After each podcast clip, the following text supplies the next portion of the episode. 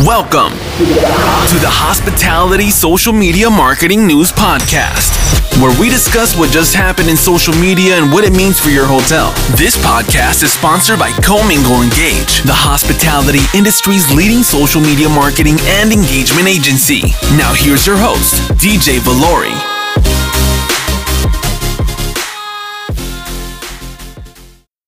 And welcome to November 18, 2019 episode of What Just Happened in Social Media and What Does It Mean for Your Hotel? You know, we're getting closer to the holiday season, and as we're restructuring and ma- mapping out our own social media strategies for 2020, it's critical that hotels and resorts, also of all shapes and sizes, consider all the changes that are going on in social media. So this week we're going to focus on Facebook, we're going to focus on Instagram, and LinkedIn and a change at Pinterest. So let's get into it. On Facebook, you may have noticed that they have rebranded their entire logo, their look and feel. And the reason they're doing that is they want people to know what products and apps are running and owned by Facebook as a company. Now, these products include, as you may know, Instagram, Messenger, WhatsApp, Oculus, Workplace, Portal, and Calibra. And you may recall I've been saying all along that there's a big push and big effort underway by Mark Zuckerberg to make Messenger the primary, fully encrypted, point to point messaging application that will integrate WhatsApp messaging as well as Instagram direct messaging. This is planned to come out in the first quarter of 2020. So, heads up on that. It's going to be an uh, omnidirectional platform, uh, or what should I say, an interoperable platform is probably a better term. So that if you send your friend a message from Messenger and they receive it in Instagram, they'll be able to reply back in Instagram and you will get it in Messenger. This has huge implications because Facebook Messenger right now has 1.3 billion active users on their platform, their messaging platform. And when they add WhatsApp and Instagram, they will be approaching 4 billion monthly active users on the platforms.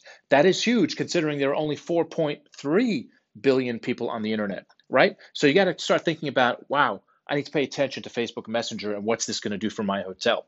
So, from a branding campaign standpoint, their new logo really doesn't mean much other than they want you to know what they own and operate so that you can start getting your head around Facebook being this huge messaging company in the future. Instagram has got some new tips on improving stories, and they've come out with suggestions uh, on content for testimonials, business stories, tutorials, and behind the scenes content. I think that works really, really well, the behind the scenes content for hospitality. Think about this. What if you had a series at your hotel, almost like a, a weekly um, presentation of what happens behind the front desk, all the crazy stuff that goes on, all the crazy guest requests, etc. Man, that'd be a show I would watch every week, right? Lots of interesting content there. So, those are just some of the suggestions that Instagram is coming out with, and you should consider those for your Instagram stories. They also want to uh, remind people to use stickers to make your stories more actionable, where people can click on um, uh, hashtags and stickers and see other interactive content that is available through your story. So while these tips are pretty standard, what it means for your hotel is that you know this is a good refresher to check out and ensure that you are exhausting every creative option for your stories. So important. Now let's talk about LinkedIn. LinkedIn, as we know, is great for business to business. It's great for um, headhunters and looking for new job opportunities, etc.